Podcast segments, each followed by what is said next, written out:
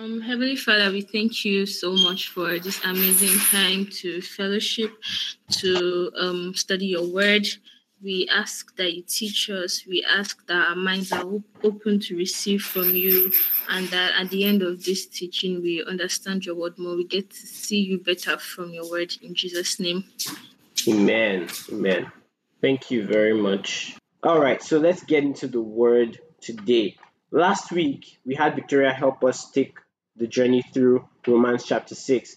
And if you recall, Romans chapter 6 was beginning from Romans chapter 5. I've said it many times in Bible study. The original Bible was not um, divided into verses and chapters. That's something that happened many years later, right? So when it did that, a lot of divisions were created that were not necessary, but they were helpful to sort things out right? So for example, all right, hi, yeah, Sherry, no problem. You don't need to speak. Just good to say, just good to see you, and, and I'm trying to say hi to you here. Um, so let's let me share my screen real quick and let's see something. Remember in chapter five, we introduced the idea of we, we brought to a point the summary of everything Paul had been teaching, this marvelous truth of God's grace to forgive everyone who puts their trust in him, not by the works they do, but just by faith. So he says, We've been declared righteous by faith, we have peace with God. So, chapter 5 is just this beautiful exaltation of what God has done for us and how that, that our suffering actually produces results of, you know, of more faith and hope in God. That what would bring the unbeliever down is what builds us up. That's so profound. And we learned that all of that happened because of what Jesus did on the cross.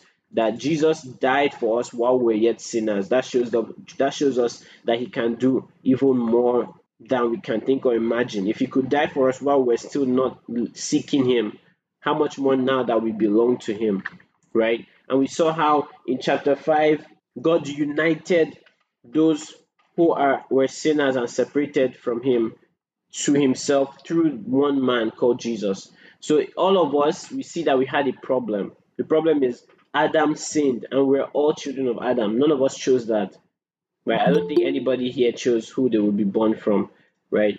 But the point is, every creation under heaven, you know, human being. Okay, someone's asking, what does that statement mean? What will bring us, what would bring the unbeliever down has the ability to bring us up? What that means, I'm talking about Romans chapter 5, this is a recap, okay? Um, let me show you. Verse 3, Romans 5 3.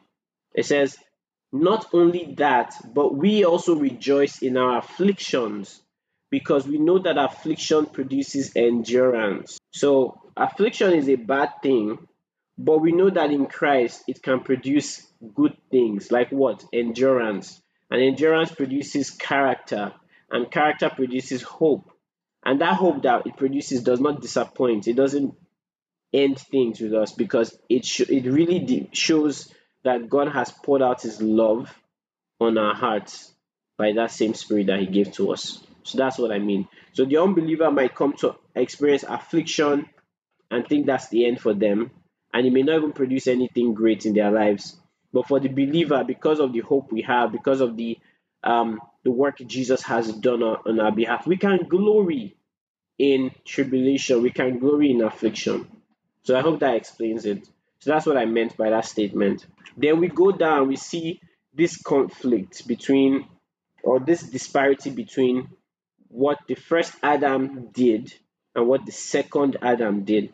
The first Adam was the first man that was created. I told you that Adam represents mankind, right? So if for any reason everything I'm saying is just flying over your head right now, it's a good way, it's a good um, call to go back and listen to some of our teachings on Mixlr. We've, we've saved some of them in the show reel. So you can go back and listen to previous teachings, all right? But try to follow along if you can. Um, Adam did one very, very wrong thing. God told him not to eat of the fruits of that tree, the tree of knowledge of good and evil. He did, and because he did, sin came upon all that would be born from him. So here was the conclusion we got or we made from Romans 5 that through one man, that's Adam, all became sinners. So, because you were born of Adam and you share his blood and his, in a sense, his human natural life, you also are condemned.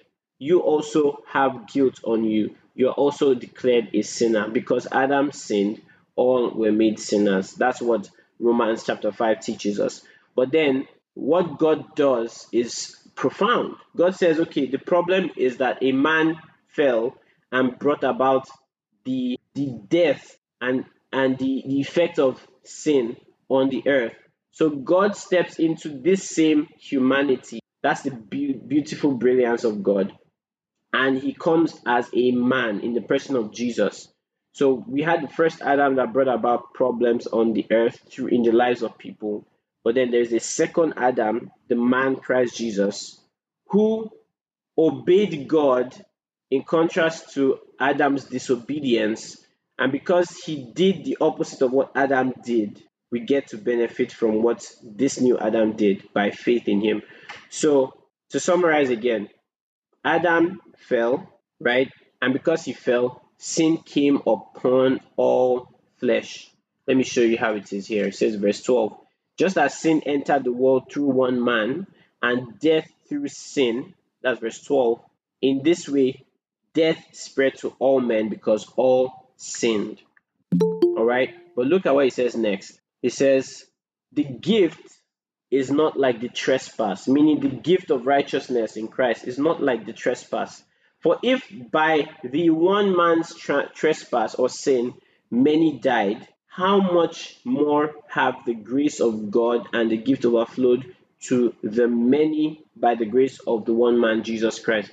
He's just saying what Adam did and that brought death to the world is not like what Jesus did, in the sense that while what Adam did brought death and condemnation and destruction to human to humanity, Jesus' sacrifice, his righteousness, his life brought life to many. When he says many, means all that will believe in him. Naturally, we belong to Adam by birth, by lineage. But how do we belong to Christ? We answered this question two weeks ago. We belong to Christ how? By faith. But it's not just by faith because it's by faith, but that's not just all that it is. Chapter 6 will explain to us in more detail what really happened, which is what we learned last week for those of us that were there. But I want to show you how that applies. So, chapter 6, verse 1 comes as a result of chapter 5, verse 21. In verse 21, the question is just as sin reigned in death, so also grace will reign through righteousness, resulting in eternal life through Jesus Christ our Lord. So here's the thing Paul had just been teaching extensively that when sin abounds, there is much more grace. That's what he said in verse 20. The law came along to multiply the trespass. But when sin and where sin multiplied, grace multiplied even more. So Paul anticipates a question that if our sin actually allows the goodness of God to be seen more, if our sin actually allows more grace to be dispensed to us, like the more we sin, the more grace we have access to, it leads to a question.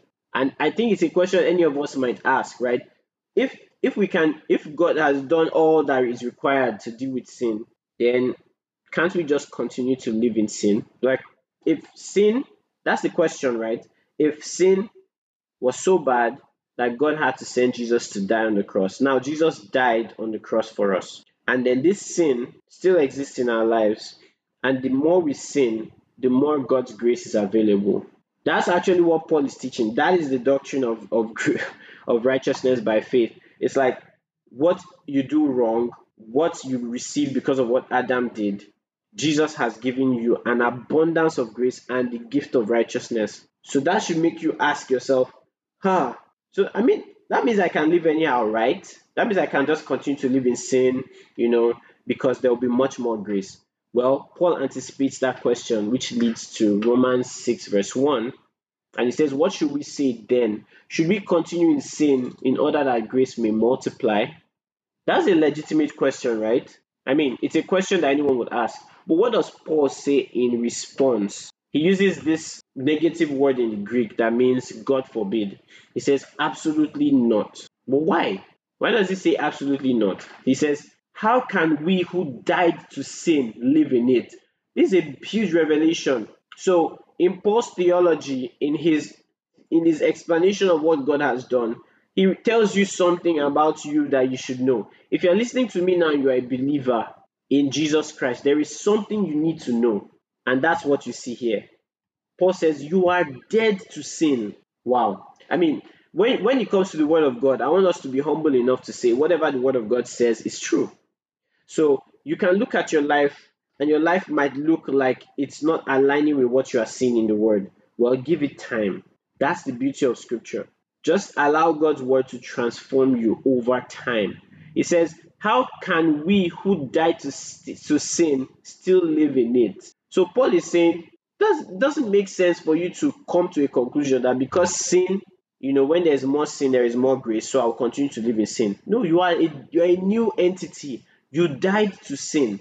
That old man was destroyed. That's the, the doctrine Paul is trying to teach. And he tells us how that happened. And that the, the way it happened that we were changed, transformed, we had a life of sin, but now we belong to Christ. What is that thing called?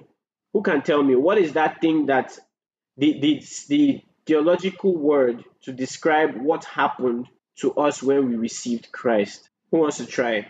Anyone that's been following us for a while can try. What is that spiritual thing that has happened that has taken you who were a sinner, but you put your faith in Christ? All of a sudden, now you belong to Christ and you have a new life.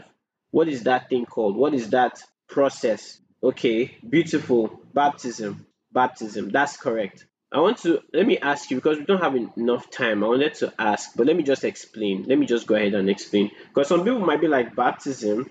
How is that the case? Why is it baptism? Well, if you're taking notes, take this down. Baptism is this the spiritual operation by which a person is translated to the kingdom of Jesus Christ. In other words, it's a spiritual operation that makes you beneficiaries of everything Christ has bought for you. So here's the here's the here's the principle. Jesus died for the sins of the world. Yes, absolutely. But not everyone is saved. Not everyone on the on the earth that you look around today, you, you know, is saved. But did Jesus die for the sins of the world? He did, absolutely. Has he paid the fine? Has he absorbed the wrath of God? Has he been you know, punished for us in our place. The chastisement of our peace was on him. Absolutely. But how do we become partakers of that? That thing is called baptism. So that's the definition of baptism. Baptism is not really when you put someone, it's not a, it's not a spiritual term, all right, in the sense that I can put a spoon inside a bowl of water and bring that spoon out and technically I have baptized that spoon. So it's not it's a word that it's a Greek word that means baptizo. It's a normal word that means to immerse. There's no spiritual connotation until we connect it to spiritual reality. So, for example, John baptized with water. So we can associate that to a spiritual thing that John was trying to do. But I can also say, oh, I baptized my bag in the bucket. And I literally mean the same thing. So context is what makes the difference. So you will see the word baptism in the Bible, and your first thought should not be water. What should come to your mind is immersion, to immerse something into something else. So let me explain why why I'm expl- why I'm saying all of this. Verse 3, Romans 6 3, it says, Or are you unaware that all of us who were baptized into Christ Jesus were baptized into his death? So Paul is saying you should know that something has happened. You, are you unaware that all of us who were baptized into Christ Jesus were baptized into his death? Meaning, you, something happened supernaturally that brought you into, immersed you into Christ, and that by that immersion, you've also been immersed into his death. So here's the principle, and I want you to get it. By baptism, everything Jesus did, you have done. All right? this is a very important thing to understand because that's when you start to understand oh, just because I don't feel a certain way doesn't mean it's not true. Because a lot of people find it difficult to connect the dots. They see the Bible tells them they are dead to sin, but their lives say otherwise. So you need to realize that just because something is supernatural or spiritual doesn't mean it's not real. You may not be able to see it physically or touch it tangibly, but if the Bible says it has happened and God says it has happened, then it has. It's in a realm that you cannot perceive with the natural mind. All right, it's spiritual. That which is spirit is spirit. That which is flesh is flesh. Jesus Himself said. All right. So am I am I are you still with me so far? I know we already did Romans 6 last week, but I'm trying to emphasize some things because it will help you understand where we are going in Romans 7. So if you are still here with me so far, let me see something in the chat to be sure that you're here or that you understood what I just said, that it made sense. All right. Beautiful. Great, great, great. So so here's the principle. You're baptized into Christ so everything that Jesus did, you have done. So, for example, Jesus died. Because Jesus died, by baptism, you've died. Jesus rose from the dead. So by baptism, you were raised also. This is this is big stuff. It was baptism that connected you to everything Jesus has done. Without baptism, you are not. And when I say without baptism, like I said, don't let your mind go immediately to being put in water. Now, water baptism is a symbol, all right, of this supernatural spiritual reality. So when someone is dipped into water and brought out, it's actually telling a story of what Jesus would do, which is he would die, meaning be buried in the ground, all right, and then he will be raised back to life. That's what water baptism signifies. But the true baptism is something God does by his own spirit. It's a spiritual operation. The moment you say, Lord, I receive the life of God. I receive salvation. I believe in the Lord Jesus Christ. That moment, the Holy Spirit begins a work. That work is the baptism of the Holy Spirit, something God only can do. John baptized with water, but Jesus baptized with the Spirit. So when you believe on Jesus, he baptizes you into his spirit. You become one with him. So because of all these realities, Paul is like, why would you still continue to live in sin? Because what has happened is you have died to sin, and you've been raised up to the raised up to the newness of life. That's what he's saying. Verse four. Therefore, we're buried with him by baptism into death, in order that just as Christ was raised from the dead by the glory of the Father, we too say we too. That's the principle of baptism, so that we too may walk in the newness of life. Praise God. This is powerful stuff. And um, you know, we we kept on going in Romans six, and we saw that the old man was crucified with Christ because of baptism. Everything Jesus experienced, we've experienced. You may not feel any nails in your wrists or any thorns on your head, but by the principle, the spiritual principle of baptism, you have done all those things. God has already poured his wrath on you in principle, and you've been raised back to life. That's the beauty beauty of this principle of baptism. All right. So this is so important. That's why Paul is like, you are thinking too small if all you are saying is, shall we continue sin that grace may abound? No, that's not how to think. You are dead to sin. And then he tells us in verse 14 that because of all these things that has happened, sin will not rule over you because you are not under the law but under grace. Meaning there's a new principle at work in you. The new believer is under grace, under the command of grace, under the power of grace. The law has no power over you anymore. What does that mean? The law brought about sin. When you were an unbeliever, when you didn't trust in Christ, sin was natural to you. You just wanted to sin and you, you damned the consequences. But not you anymore in Christ. In Christ, a supernatural operation has happened. God has given you a heart of flesh. He has changed your heart that should grieve when you sin. Like none of us here has been perfectly, we've not been made perfect, sinless perfection yet. We haven't experienced that. That's going to happen when we receive our new bodies. Amen. But right now, there is something in you, and that's the work of the Spirit through baptism. There's something in you that is telling you that is wrong, But not only stopping you stopping there, but making you grieve over that thing, knowing that this is wrong and that this is not you, that you are a new creation, that the old has truly passed away. Praise the name of Jesus. This is so, so, so important. And because of that, these are things to meditate on. So if you are that person who struggles with habitual sin, which is what you know Paul was referring to in Romans 6 1, shall we continue? Can, shall we keep on going on habitually in sin that grace may abound? And he says, God forbid, that is unthinkable. Why would you even think that? You are dead to that, and that you should not allow sin to rule in your mortal bodies. And why shouldn't you?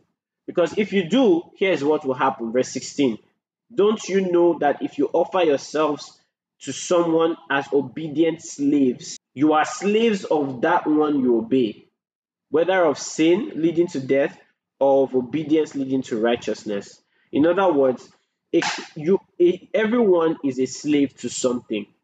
I don't care how how else you think about this, but this is the word of God to us. We are all slaves to something. It's either you're a slave to sin, you know, meaning that you are obeying everything sin commands you to do. There's no restraint, there is nothing, you just do what sin calls you to do. On the other hand, you are a slave of righteousness, meaning you are always making steps towards pleasing your master, which is righteousness. Who gets what I'm saying? You're never just without, you're a slave. That's just what I'm trying to say. But choose the kind of slave you want to be.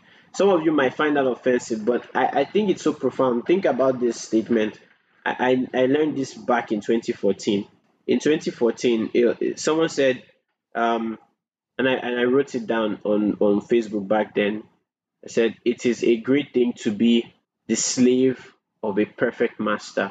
And I had a lot of people reach back and say, like, what do you mean by that? And that was a long time ago. I was reading a book and it made sense to me.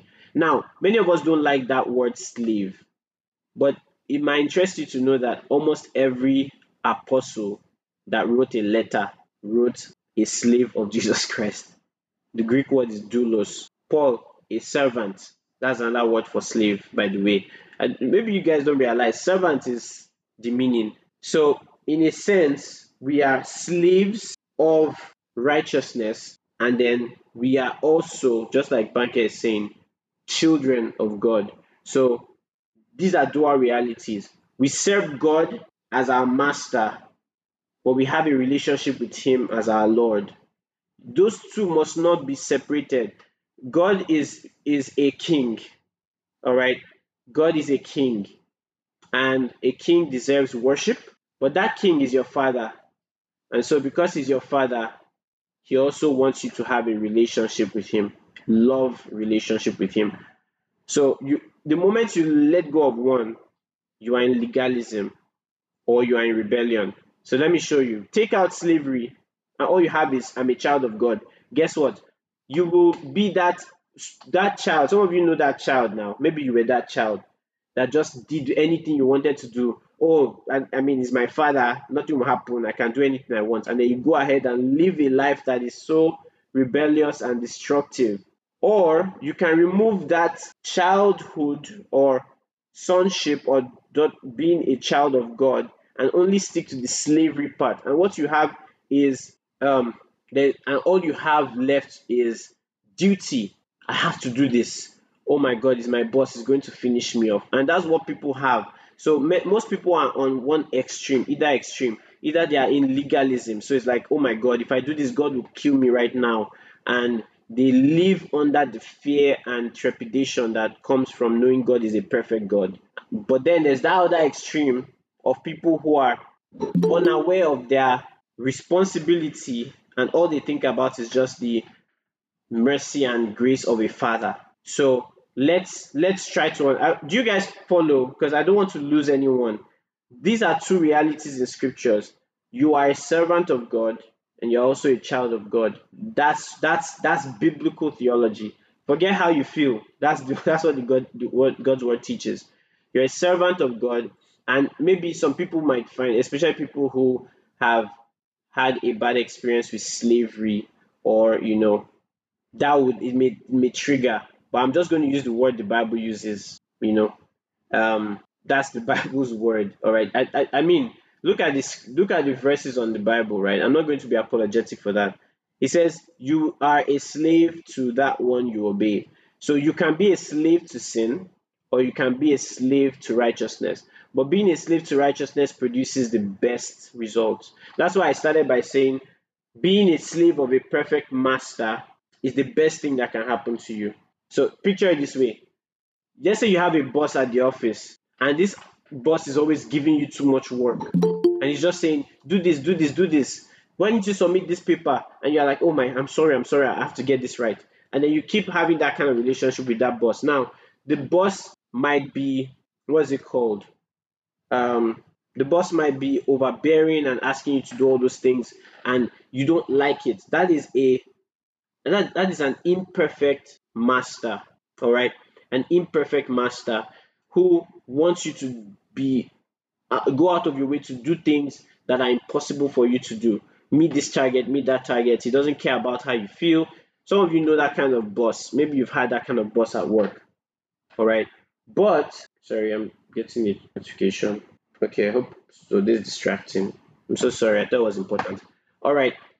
So I want to just get this point clear so that you guys don't misunderstand it. But it's very, I think it's core to the Christian faith because what you will find out is that you may end up running to either extreme and missing the beauty of Christianity. Christianity calls you to submission. It calls you to to let go of what you feel you like for something better, for a greater treasure.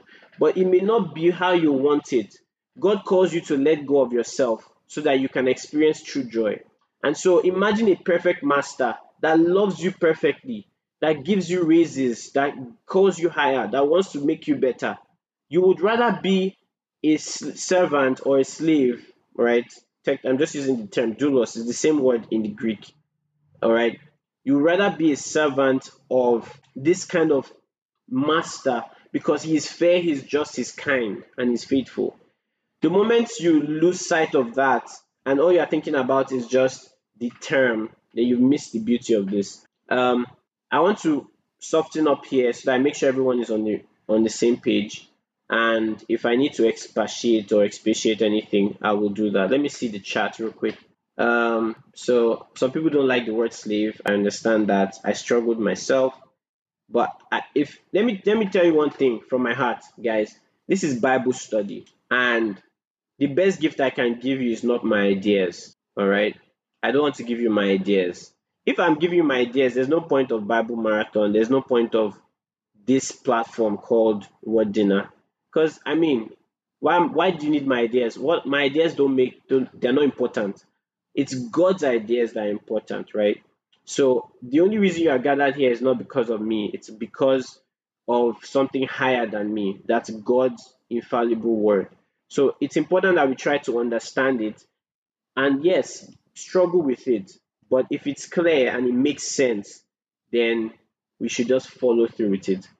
Um, I know that the idea of slavery has been, you know, one to run from because of the history of especially with, with African American slavery, you know, the transatlantic slave trade and a lot of things that even happened in Nigeria, you know, people giving us slaves. But you need to understand that even though that word or that thing has been used in a negative sense, the principle still applies. So, what a slave was some years ago in Bible days is the equivalent of an employee today.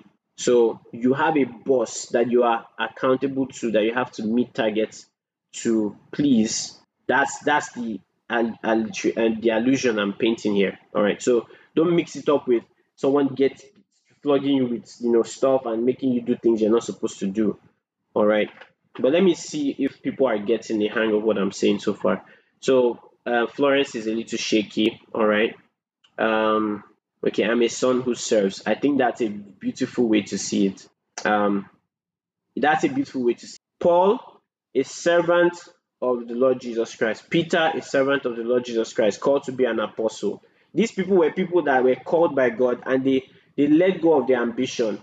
Peter let go of his fishing and began to fish for men. That's what what does that look like? That is the idea of servanthood. You are leaving your own ambition to follow God's own ambition. And that's what it means when you are saved by God. He gives you not only his life and brings you into his family, but he gives you a task. All right. Um, where sheep is the shepherd, yeah. So Timotheus says that's Thursday says he's our master who tells us what to do for our own good. Right? Um, okay. Well, I like this interaction. I think it's important we have it. I'm not going to rush forward until I'm sure that everybody is following. Let God's word, you know, hit you where it should. And I think the point I'm trying to make here is you are never, don't ever think you don't have a boss. The moment you think you don't have an authority over you, or you don't have, like you just, you're born again to live the kind of life that you want, then you've missed the whole point of salvation. That's the point I'm making. So just because you were not saved by works doesn't mean you are not saved to work. I'll say that again. You were not saved by works, right? You were not saved by your works. You were saved by grace through faith, not by yourselves. It's the gift of God. You didn't have to do anything. But once you are saved, don't ever think for one moment that you are saved just for the sake of salvation. No, God saves you so you can be a workmanship made in Christ Jesus to do good works. God wants you to work. And those works are going to be works of faith. It's going to be works of faith. It will come from a heart willing to do all that the master wants. All right. I have I'm anchoring this platform as a response to that. I know God wants to see people saved and to grow in the knowledge of God. I could go I could be living my life playing video games all day, you know, making money and not worrying about anything God else God wants to do through my life. But that's not how to live. Submission to an to a to the authority that is perfect, which is God Almighty, is the best way to live. And you won't find it out, which is the beauty of Christianity. You won't find it out from the outside. You have to get your hands dirty. Like you literally have to be doing the will of the Father, just like Jesus Christ. You have to be like, here I am, send me. I want to do the will of God. And it's when you are doing his work, you will start seeing those things that he has promised, right? That's the that's the that's the beauty of Christianity. You're, Ephesians chapter 2, verse 8. You are saved by grace through faith, not of works, lest any man should boast. Verse 10 says you are his workmanship, created in Christ Jesus unto good works. You must do good works. All right, that's the point I'm making here. And I don't know why God took me in that direction or why we moved that way, but I, I hope it helps clarify some misconceptions. Um, God saves you for his purposes and um, once in the in the past you were a slave to sin. Verse 17 says, Although you used to be slaves to sin, you obeyed from the heart that pattern of teaching you were entrusted. So you were once a slave to sin, but you listened to the gospel, you heard it, and you believed it. So what happens after that? Baptism. You are now liberated from sin. You are now what? look at the words the Bible uses. It's not me, oh, it's not my Bible, it's not my my own construction. It says, having been liberated from sin, you became what? Enslaved to righteousness. So beautiful, Barker is getting it. It's slavery transfer from the one that destroys you to the one that gives you life. But you are still a slave nonetheless. It's just that now you answer to a new life, not to the old life. You were dead to sin, but now you are alive to righteousness. That's the that's the that's what God has done. And I think it's a good thing to be a slave to righteousness. Imagine a life where all you could do was right. Just imagine it and desire it. Like a life that is sold out to the will of God. Like the controlling force in our lives is righteousness. We want to do what is right. We want to bless lives. We want to make people happy. We want to please our master before we were, you know, in that situation that Romans 7, which we'll get to, and I like the fact that I'm taking my time to recap this. Um, I don't want to rush because it's so important to get the second part of the book of Romans. But we're going to see how Paul describes the struggle that a man who did not have this slavery to righteousness or being a part of Christ, the struggle that that that that that person encounters, because all he had was the law. When you have the law, you know what is right to do. You know that this law is perfect, but there's something within you that is not allowing you to do it. A baptism must occur. There must be a transform transformation from one kind of man to another kind of human. That's what the gospel does. That's what Jesus does. He takes us from what destroyed us, what brought death, to what brings life. All right. And so, you know, he says, For just as you offer the parts of your body and your slaves, your, uh, yourselves as slaves to moral impurity and to greater and greater lawlessness, so now, as a response, now, because of what Christ has done, offer them as slaves to righteousness. Why? Because it will produce sanctification. This is the principle, and I want to I want to drop this principle with, to you. Um, it is um, what I call progressive sanctification. It's the it's the idea that you want to be moving in the right direction daily. All right. The more you go with the flesh, the more of the flesh you will see. So some people have a re- response. Their response is, "Well, I've done this thing that is sinful and damning and very bad." And so what they do instead of running back to God and moving towards the direction of righteousness and going back in that direction of of you know trying to please God, they now stay in that place. And what that does is it just brings them further and further into more sinful activity. How, how many of you know I'm talking about? This is not foreign to some people. The moment you do something wrong and you say, I can't pray, you allow guilt to to cloud your judgment. I can't pray again. I can't talk to God. In fact, I can't come for the next Bible marathon meeting because I've done this very terrible thing. Guess what? You're just opening the door for more and more bad things to happen because it's a principle in the spirit. If you are a slave to sin, you will keep doing the things that sin tells you to do.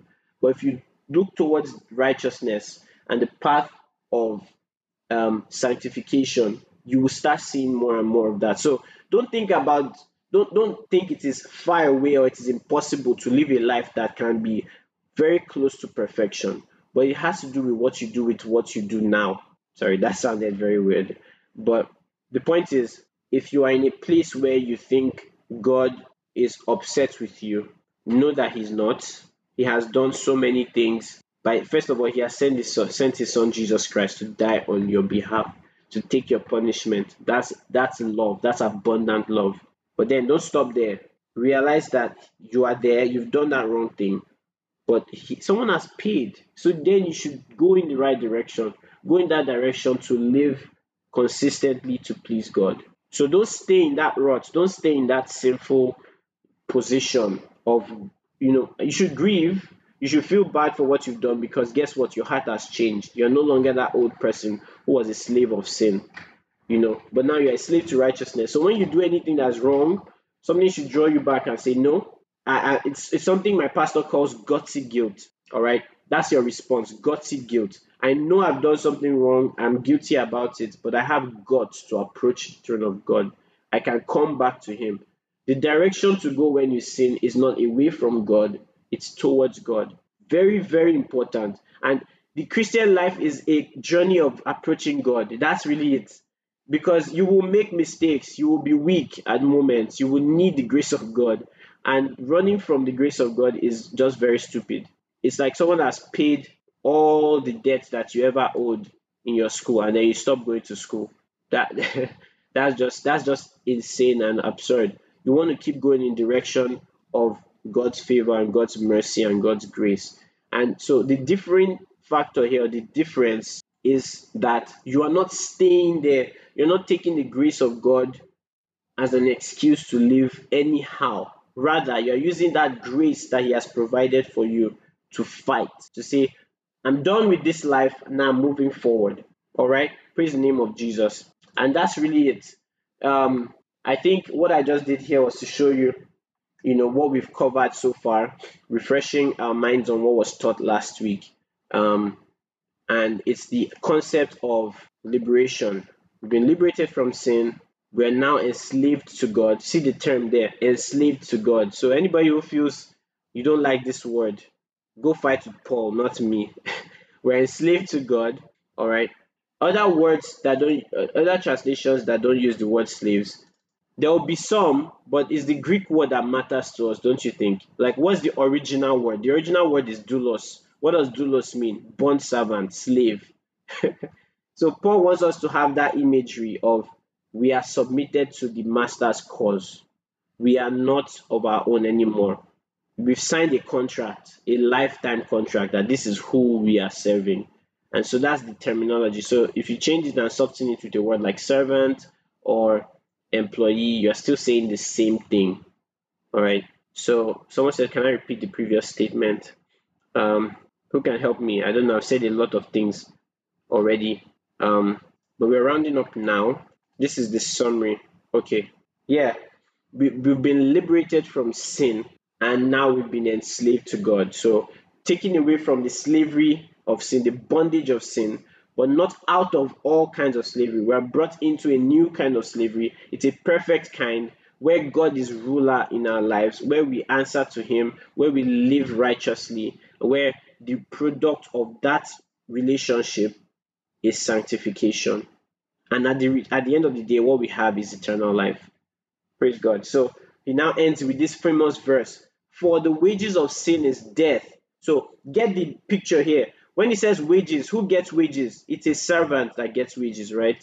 It's an employee that gets wages. So this slavery is not talking about a slavery that doesn't get paid. You know, slaves don't get paid, right? Um, I mean, the bad kind of slaves.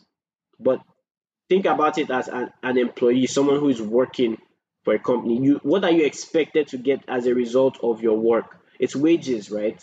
Payment. So he uses that analogy here. He says the wages of sin the payment you deserve when you sin is death. Every time you are working for that master, which is sin, the end result, what you get paid is death, whether it is now or long term. But in contrast to wages, what God gives you instead as a perfect master, instead of a small, meager wage, he gives you an abundant gift. But what kind of gift does he give you? He says the gift of God is what? eternal life in Christ Jesus. So, what you receive from God is a gift. What you receive from sin is a wage and it brings death. So this is this is the gospel. The gospel is that you have been liberated from sin, destruction, pain, anguish, and eternal damnation. But you've been brought into a new kingdom, the kingdom of God's dear Son. But in that kingdom, you have a responsibility to live and walk for Him. Let me leave you with this verse, and I think this will answer every question that might be, you know, still pending in your mind. It's in Second Corinthians chapter 5 from verse 15. And I will stop Bible study here. All right.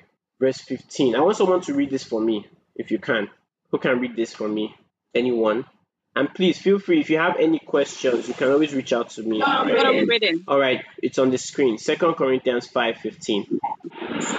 Second Corinthians 5 15. And, and he died for all so that those who live should no longer live for themselves, but for the one who died for them and was raised. Amen. Mm. Does that answer any question that is lingering? Because Jesus' death, he says he died for all so that those who live who is the person that lives? Us. Should no longer live for themselves. So if you are a Christian and you are living for yourself, your ambition, your goals, you don't care about what God wants you to do. It's all about my life, my choices. I just want to have fun. I just want to do anything. You're not thinking about what does God really want out of my life. And guess what? God wants you to have fun, but he he defines that. He's your creator. He wants the best for you. He knows how you would function to your utmost um, advantage. So he says he died for all so that those who live should no longer live for themselves, but for the one, that's Jesus Christ, who died for them and was raised. If someone died for you, if someone took your place at the courtroom and said, Hey, I know Florence is guilty, I know Victoria is guilty, I know Ruth is guilty, but I'm going to take their place, the judge should not hold you as guilty anymore. that person takes your place, that person takes your punishment. But what happens to you? Do you go out and go keep on doing that crime? No. You you look at this person who took your place and say, Wow, thank you so much. Out of gratitude, what can I do? And he says, Well, don't be caught doing that thing again. I'm taking your place, I'm taking your punishment. Now live like this. The least you can do as a believer is to live for the one who gave himself for you. That's it. Praise God. So that's it. That's it for today. I don't know if there's any question. Yes. Go ahead. Yes. So so it's not I, I understand the whole thing, but it's just that that thing about slavery, you know, like when, when I think about slavery, I think about captivity, right? like you are also forcefully doing something. But if jesus said that if if he said we should love the lord your god with all your heart that means you are doing that because you love god right? And not because and also he said choose to these days whom was i think who was that saying that? Was that paul? And for uh, no who was that who was saying that? As for me i'm a, I'm a household who will serve the lord. So it's like it's a choice that you have a choice to but as a father you're not enslaved to your father it's just you're obeying him now that you're I'm kind of a little bit shaky with that. And I understand whatever you're saying. Also, I was just thinking yeah. about the Ten Commandments, how you, you know, I said typically we actually slave shop, but I don't want to put it that way because what the Ten Commandments is what you should do, do, do, do, do, do, you know? And um, you're not doing that because you want to do that. We're just trying to wrap my head around the whole thing. Mm-hmm. You know, I mean, I get those all, all of them that you're not doing it because you want to do them, but because you Christ want God wants that from yeah. us. But still, when you mention the slavery part, it's like I'm being um. Yeah, I know. You know, trust just, me, Florence, I, I feel you. Um, trust me, I'm not saying this thing easily. Like, there's a lot of like, you know, like, oh wow, I'm saying this, and I'm saying it because I see it in the Word. All right, and I'm gonna trust mm. God's Spirit within you to like put everything together for you. I'm not going to do that for you, right? But I yeah, want you definitely. to know that anything God says is good for us is good for us. That is exactly. that's the whole idea of trust. All right. Um, mm. Paul's definition is hey, if you belong to someone, you must live for them. That's the idea. So don't think about I know, like I said, just because something has been misused doesn't mean it is wrong in itself. All right. It has always been in existence in a sense, let me tell you something you may not understand too, or you may not have heard, you know. But what are angels? Let me leave that question for you. But angels are literally the same Greek word, doulos, meaning they are servants of God's purposes. The only difference between angels and us, and it's a major difference, is that we have a relationship with Him. It's different from them. They just bow down, they just worship, and they are they are designed to do that for the rest of their lives we have a responsibility to respond. And so we do it out of delight in Christ, or we will do it out of a out of you know a responsibility because Jesus is Lord. Like all knees will bow, whether or not you believe in Him. That's the end result. Everyone will bow their knee to God. So you you you had rather be His child as well as His servant, right? So um, it's a I, I want you to just stick with us, right? If you can, stick with us. We've come a long way. Most people that are not asking as many um, questions or maybe are not having as much of a conflict here probably have spent more time going on the journey with us, all right, to, to get to this point. But whether it is terminologies or whatever, I think the main point is to understand the principle. The principle is we are children of God that's a huge revelation. That will never go, you know, be, be um beyond saying. We have to keep saying it. We are children of God. We belong to Him. We have a relationship. We call Him Father. We say Daddy, right? He's Abba. But we are also servants of a faithful Master. You have to have that balance to be, you know, a full in, in the full sense of what God wants a Christian to be. You must have that balance don't be too much of a son and forget your responsibilities and don't be so much of a duties, dutiful servant and forget the relationship you have with God. Once you can marry those two together, I think you've got a, a good grasp of what God wants you to do in your life. So hope that helps. Um, any other question? We'll round up. We've already gone beyond the time. Um, I'll pray for us and we'll be out. Any other question? All right. Let's let's pray. Let me see if there's any announcement. Okay, let's pray, guys. Father, in the name of the Lord Jesus, we thank you for this time. Thank you for just helping us remember the work on the cross and what you've done in our lives, in our hearts, the baptism of the Spirit, bringing us into your family, making us your children. And then you've also given us a ministry, a responsibility that we must live not according to the flesh, but according to the Spirit.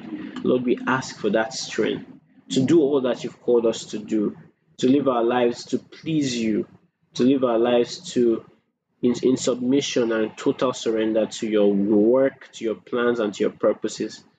Um, help us to be to think less of ourselves and more of others, less of ourselves and more of your plan, because that's where true fulfillment lies. That's where true joy is found. It's in service to others, in service to the will of God, that we find our true utmost joy.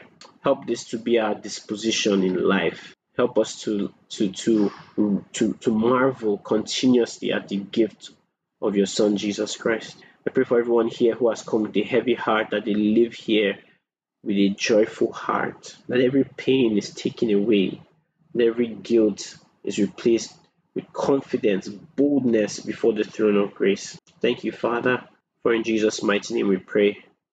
Amen